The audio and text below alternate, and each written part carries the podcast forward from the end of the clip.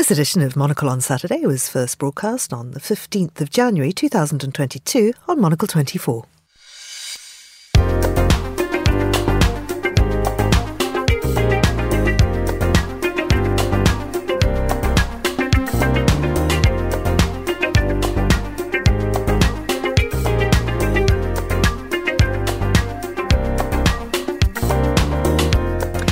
I'm Georgina Godwin, broadcasting to you live from Midori House in London, and this is Monocle on Saturday.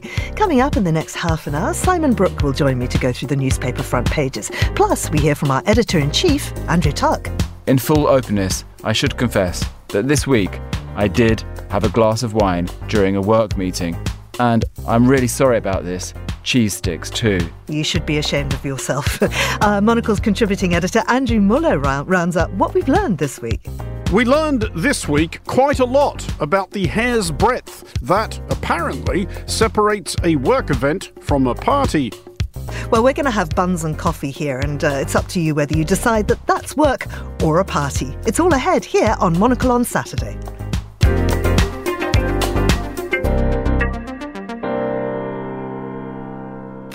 First, uh, I'm going to introduce you to Simon Brooke, who is a journalist and communications consultant. Simon, thank you very much for coming in. Thank you for inviting me. Uh, now, of course, the main story in the news today, as we've just been hearing, uh, is Partygate. Yes. Um, so Allegra Stratton, who was the um, uh, Prime Minister's spokesperson, uh, resigned for laughing about a party that she, in fact, didn't go to. Exactly. The Prime Minister himself did actually go to a party, Yes. as we now know, after Yeah. he's denied it. Yet he's still in place, and many of the newspapers are speculating on this. They are indeed. Yeah, it's it's interesting. She is the only person who seems to have fallen on her sword, doesn't she, and taken an honourable uh, exit. Um, I think what's interesting is um, the, the the debate. I mean, uh, Camilla Cavendish, who used to work at Number Ten, has a very interesting piece in the uh, the Times today, sort of talking about. Really, from her former experience of being somebody who would have been in there, but presumably, because I, I would say anyway, because I always have great respect for what she has to say, you'd, you'd imagine she's the kind of person who would have not uh, uh, gone to that party. Um, but I think it's it, she points out that um, really that anybody who's surprised by the whole Partygate thing uh, shouldn't be because, as she says, it it illustrates the cavalier way in which Johnson has run his entire premiership. She gives examples of Oh, the, just stop, stop. Sorry, sorry, sorry. We've got we to stop it. because we've got our own Oh, party supplies perfect, just brilliant. coming in. Thank you very much, There's all thank our you. coffees and our And buns. are wine Thank and cheese and stuff, No wine and cheese. I I mean, we are being respectful here. No actual alcohol, but only because it's nine o'clock exactly. That comes a bit. That comes Um, after the program. Oh, yum. Look, walnut bun for me. Thank Wonderful. you to the Monocle Cafe. And if this makes your mouth water, do pop along The there. smell is amazing. To yeah. Chiltern Street because the cafe is open all day. Lovely buns, great coffee. Carry on. Where were we with other people's Sorry, parties? absolutely, yeah. So we're presumably this is legitimate, isn't it? And of course, it's a, a business expense and things. But um, yeah, uh, I mean, I love the idea, by the way, of this invitation that Boris Johnson wasn't sure it was. He thought it was a work invitation, which ended "bring your own booze." Am, I really old and stuffy, or is that not normally the kind of calendar invite you get? I don't know. And I mean, as we've seen from other reporting on this, a member of staff was dispatched with a suitcase to the local supermarket to fill it up with fine wine. It just uh, and uh, Radio Four yesterday, of course, somebody inevitably journalist sent off uh, Paddy O'Connell, I think it was, sent off to try and see how easy it is to fill a suitcase with wine. This it just is the gift that give, keeps on giving, isn't it? For journalists, it is absolutely ridiculous. And I think if if I put my communications hat on, if you want to see how to manage a crisis, this is the worst way to do it. You need to get the whole story out there quickly and immediately, uh, nasty though it might be. Um, but at least you've done it in one fell swoop, and then you can move on. But this just keeps dripping and dripping. Mm. And I, As yeah. Cavendish says, the police are key to this now. really interesting i think this is the point exactly she makes the point that you know having worked in the place herself she knows uh, I think as we all do, but she really spells it out how closely involved the police are at Number Ten with every aspect of of life there. You know, there are loads of coppers. She even says that that they actually almost dictate what is served at the Downing Street cafe, uh, uh, uh, cafeteria, chips and butty uh, and and chip butties and stuff like that, because you know they are so deeply sewn in, if you like, integral to the sort of Downing Street machine or whatever. So the idea that the police didn't know what was going on is just absolutely ludicrous. I mean, they, they must have looked out of the window and seen this thing happening. So, I think this is really serious, isn't it? Because are we are we saying that literally people who work in Downing Street, the Prime Minister, senior civil servants there, are literally above the law? that um, you know that they would be able to do something the rest of us can't. Now there is a, a, a rumor going around that one of the findings that might come out of Sue Gray's report, the senior civil servant who's looking into this, is that Downing Street is Crown estate, Crown property, and therefore is exempt. As you know, there are no licensing laws, for instance, at the mm. Palace of Westminster. So there's a question that she might decide or discover that um, because this is uh, Crown property, Crown estate, it's therefore not subject to sort of lockdown. But to me, I would love to see some uh, Jacob Rees-Mogg perhaps uh, some senior member of the government trying to spin that line on the news and see how that goes down. I mean, the point is, yes, of course, they can probably find some kind of technicality to excuse this, but the whole country is watching and has seen how deeply unfair this is. And I mean, there's so much speculation about whether this is survivable for Johnson or not. It probably is, I think, is the consensus. But we come to May and the by elections. If the Tories do really badly in that, I think it's the 20th of May, is mm. it? Hmm. Uh, then I think that his his. I mean, we know that the party uh, has uh, at heart no loyalty.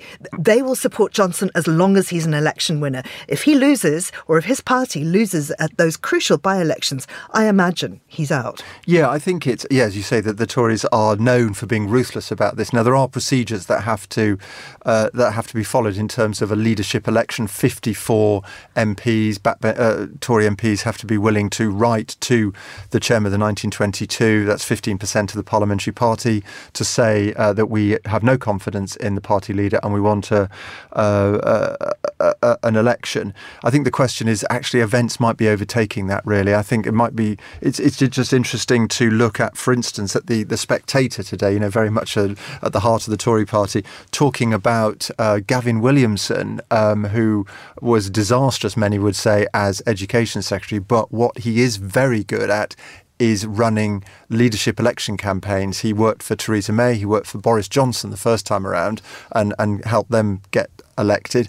Uh, there are rumours, according to the, the Spectator and other publications, he's already setting up an office uh, that looks like an, a campaign headquarters. So for whom? Well, that's the question, absolutely. And then speculation: Rishi Sunak, Liz Truss, Jeremy Hunt, all those uh, all those people. Nadhim Zahawi, who it's speculated has had a pretty good run as education, and then uh, uh, and previously uh, as Minister for Injections, if you like, jabs. so he's he's had quite a good, and he's got a great personal story coming from Iraq to the UK, not speaking a word of English, but but you know the sort of uh, wonderful story of personal development and pulling himself up by his bootstraps. So, I, I, mean, that's lovely. But when you look at the people who are going to have to vote, these are members of the Tory party. It's not the general public. It's what, 100,000 members or something. And I'm afraid to say that that bat squeak of racism is very much present. Well, it's always a question, isn't it? I mean, I think their, their natural comfort candidate, if you like, would be Liz Truss and, and, and a Conservative Home, for instance, which is the sort of in house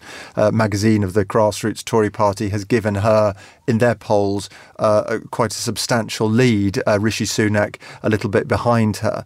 Um, but it, the question that parties always have to face is: Do we want to elect as leader the person we like, or do we want to get uh, elect somebody we don't really like but we know resonates with the public? Mm. So Tony Blair for Labour, and also we saw David Cameron, for instance. People would have gone after David Davis if it had just been left to the Tory Party leadership, but uh, sorry membership.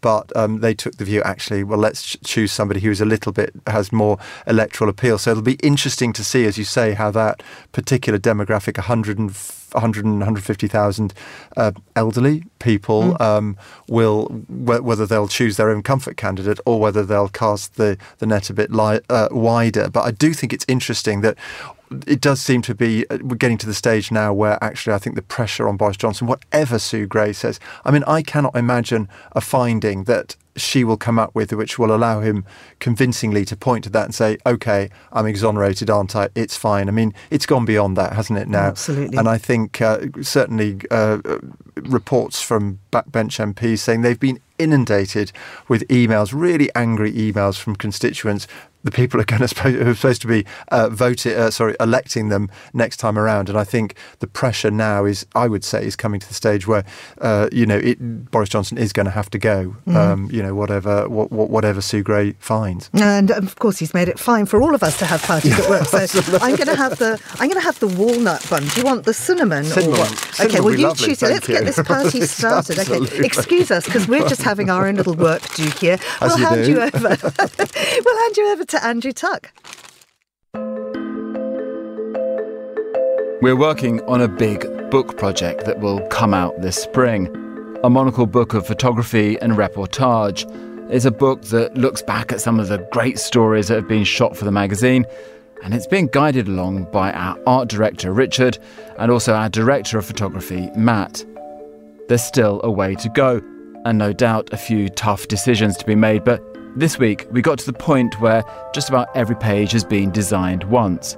It's the juncture in a book project where we commandeer the canteen, lay printouts on the dining room tables, and just walk through everything to see whether the order works, if key points and passions have been covered, if the mix of places makes sense.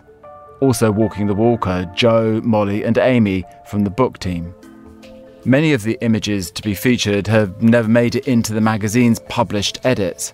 Pictures from a city just before war crumpled it, shots taken in a failed nation, images captured behind the scenes at a gritty news channel. At the pace that any magazine works, it's hard to hold in your mind all the stories that you've covered. And on the cusp of our 15th anniversary, it was sobering and satisfying to see the work spread out across those canteen tables. When we began Monocle, the ambition was always to bring together words and pictures to tell stories.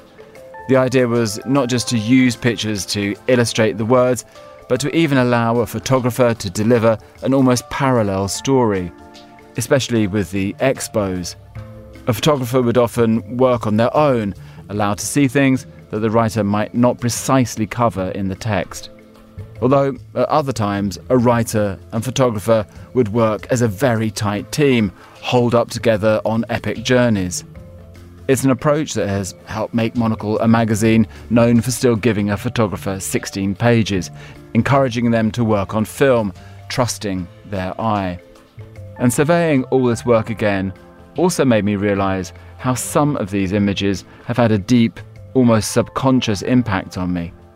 The soon to be crumpled city is Aleppo in Syria, a story shot back in 2009 by Roderick Aichinger when the place was thriving and trying to be more open too.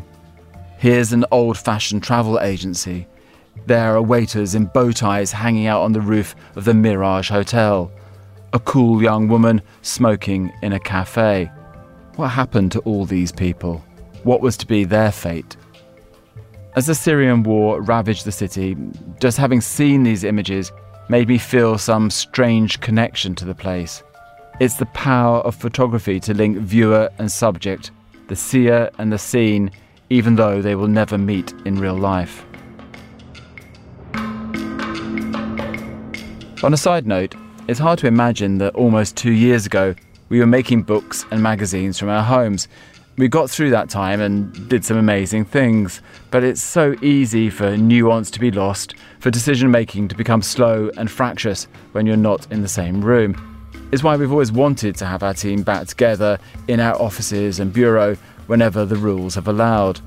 But as Omicron fades in Europe, we hope, and people speak with growing confidence about life post pandemic, will companies that went along with working from home across these two years, now trying to reconvene their teams, face many problems?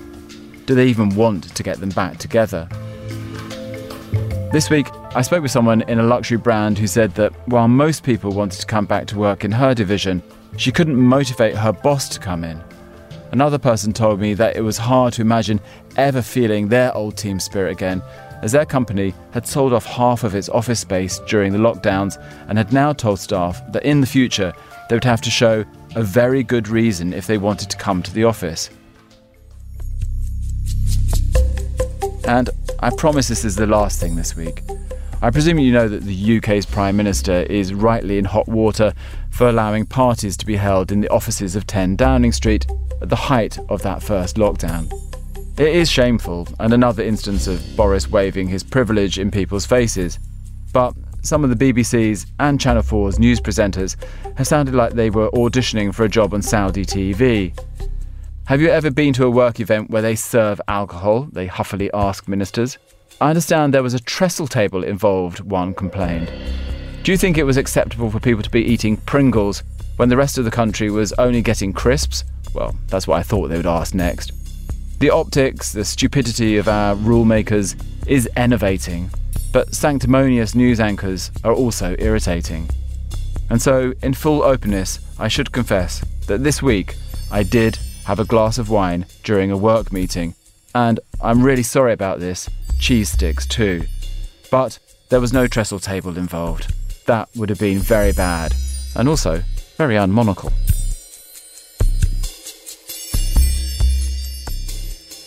Cheese sticks a bit unmonocle too, to be fair. I mean, I think we're talking about high end olives, really, You'd but he, hope, just, wouldn't he doesn't want to sound too elitist. I think that's the thing. Uh, let's go on to talk about Ukraine because doubtless we will return to Downing Street parties a little bit later. But of course, Ukraine is all over the front pages. Uh, we've been having these meetings uh, about the future of Ukraine, in which in fact Ukraine was not involved between Russia Yeah. and the United States. Uh, now, this is a story that comes from the Times, and it's by Anthony Lloyd, who is a superb reporter. Absolutely, absolutely. I mean, one of those people who who just goes where most people would not dare to go and puts his life at risk, probably on a weekly basis, I would think, wouldn't he, to report and really speak to interesting people on the ground. Um, in this case, uh, he's doing a, a profile. He he has a profile of somebody, Dimitru Kotsiubailo, uh, who is uh, known as Da Vinci, um, and uh, he is uh, one of. Um, uh, uh, he's actually been awarded by President Zelensky of Ukraine the Hero of Ukraine medal, which is which is the country's you know one of their highest, most prestigious awards. He is certainly an unusual uh, character who has a wolf in a cage next to him with some bones in, uh, which is quite scary. Um, but as the paper, as Anthony Lloyd reports, he's one of a group of uh, right-wing nationalists that uh, President Zelensky and the Ukrainian government um, is now uh, is now being recruited uh, to defend Ukraine. Um, and I think this shows really just how desperate the situation is for for poor Ukraine. And I, I- I mean, I'm, I'm sort of amused and slightly appalled this week. Obviously, we're all looking at Partygate and and uh, you know and. uh, Suitcases full of booze going out of number ten, and it is shocking, and uh, and it does say something very serious about the way we're governed.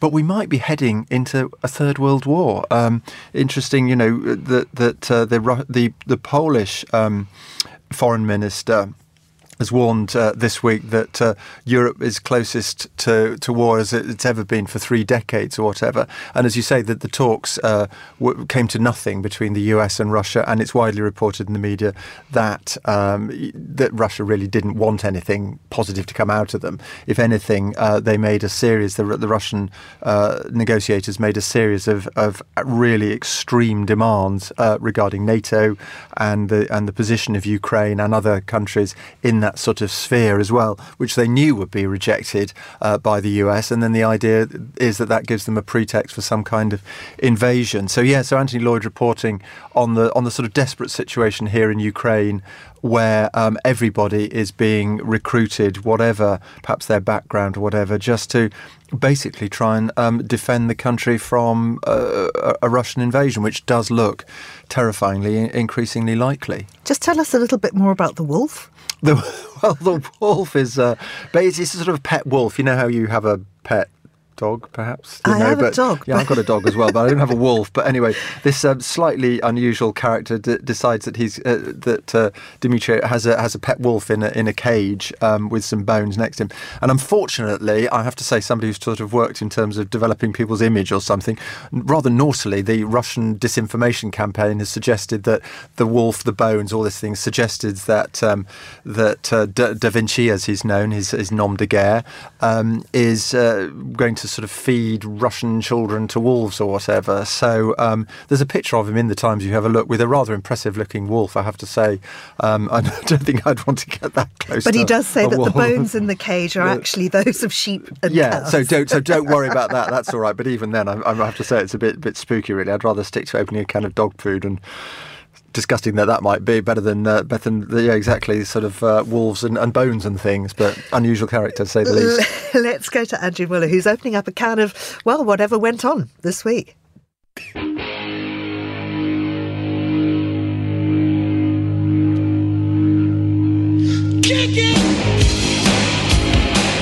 We learned this week quite a lot about the hair's breadth that apparently separates a work event from a party, as UK Prime Minister Boris Johnson continued to assure the obdurate cohort of the certifiable who still believe him that the party he attended at 10 Downing Street in May 2020 was, in fact, a work event.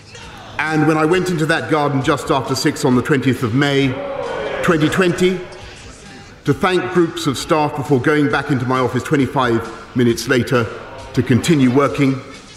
I believed implicitly that this was a work event. We learned that at a time when many millions of British people had resorted to posting boring photos of bread to pass the lockdown days amidst the birthdays, weddings, holidays, and funerals they had forsworn in the name of protecting public health. Number 10 was difficult to distinguish from Studio 54 an observation which we now realise is not altogether congruent with the soundtrack we have picked.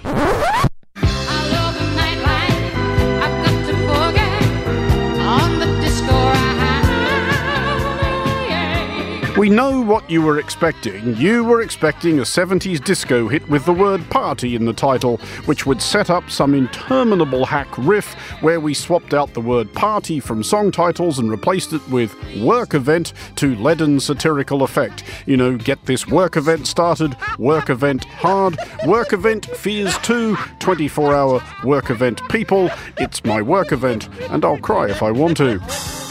Well, we have chosen at this time to rise nobly above such tawdry japery in recognition of the seriousness of the troubles besetting the Prime Minister and the gravity of the decision about the future leadership of this country now faced by his fellow members of the Parliamentary Conservative Work Event.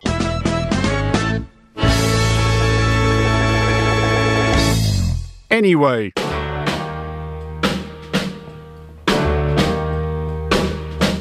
Yes, yes, Warden threw a work event in the county jail, etc., but we are moving on, for we learned that Jailhouse Rock might soon require the addition of many, many more supplementary verses, because the United States is shortly going to have to build more prisons. Quite a lot more, if it turns out that Mike Lindell, soft furnishings impresario and prominent Donald Trump surrogate, is right. We already have all the pieces of the puzzle. When you talk about evidence, we had enough evidence to put everybody in prison for life 300 and some million people. Uh, we, we had that all the way back to November, December. Mike Lindell's ambitious plan to incarcerate 300 million, i.e., nearly all of his fellow Americans, for committing the mass voter fraud which deprived his friend and patron Donald Trump of the presidency of the United States, may sound of a piece with several of Lindell's previous interesting, let's go with interesting, claims regarding the legitimacy of the 2020 election. However, we learned, well, more sort of surmised really, that Lindell may be onto something here. Restoring Trump to the White House might well set Lindell up for reward, like a contract for his company, My Pillow, to supply bedding to the Federal Bureau of Prisons.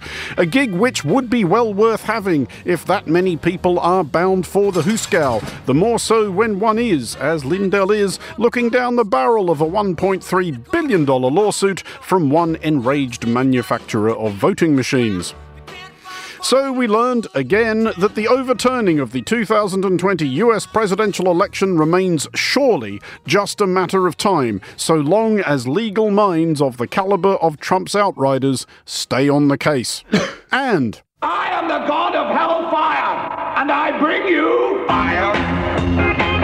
We learned that the gates of hell are to close, and all reasonable people will agree that it is not before time. However, we learned after scrolling beyond the headline that this development is perhaps not as encouraging as it sounds. The gates of hell in this instance are not the mystical portal to the malevolent underworld from which has sprung war, famine, pestilence, death, and e scooters, but a natural gas crater in Turkmenistan. We learned after embarking on the rigorous research expected by the exacting listeners of these monologues that the Darvaza crater has been ablaze since 1971, when Soviet geologists drilled into the wrong bit of Karakum Desert.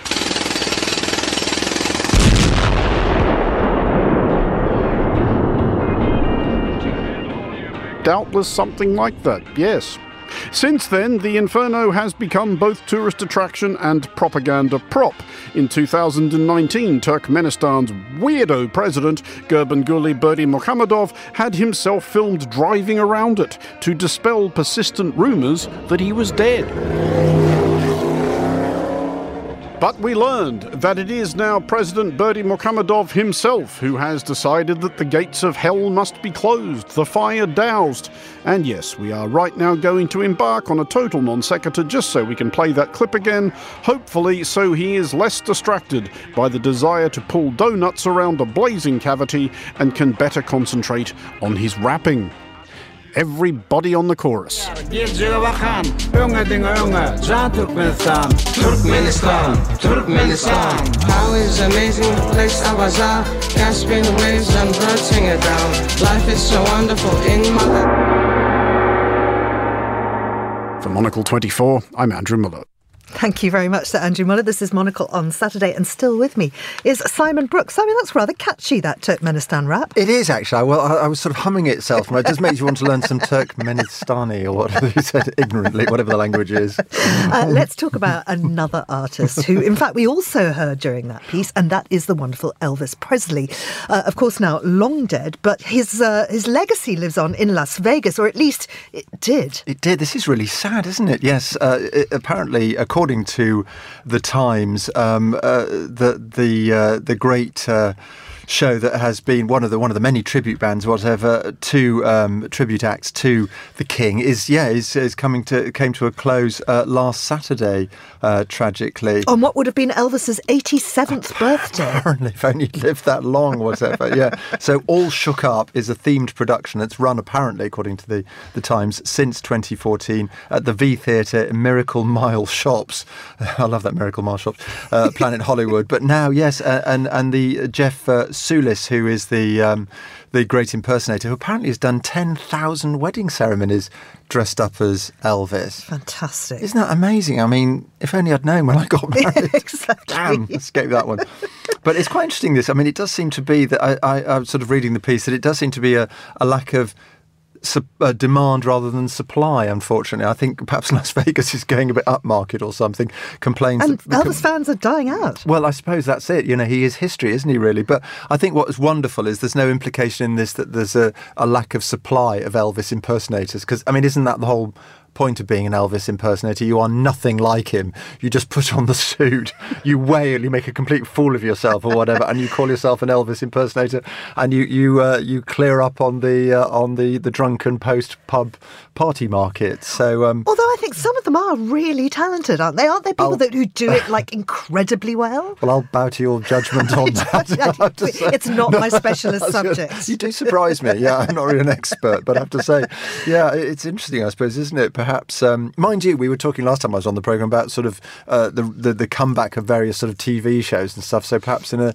in ten years' time, we might be back here talking about the Elvis comeback or whatever, and suddenly uh, huge uh, interest in Elvis impersonators and what was this strange sort of uh, sociological phenomenon uh, that that seemed to have died out in the early 2020s and actually came back with a rush in 2030 something or other. absolutely, uh, Simon. Thank you very much. we are going to have to leave it there. Many thanks to our studio engineer David Stevens and our producer Marcus Hippi. I'm Georgina Godwin. This show, Monocle on Saturday, will return at the same time next week. But I think we've got to give the final word to the person we were just talking about. Here he is, Elvis Presley, and all shook up. I'm in love. I'm all shook up. Yeah, yeah, yeah. Well, my hands are shaky and my knees are weak. Can't seem to stand on my own two feet. Who do you think of when you have such luck? I'm in love.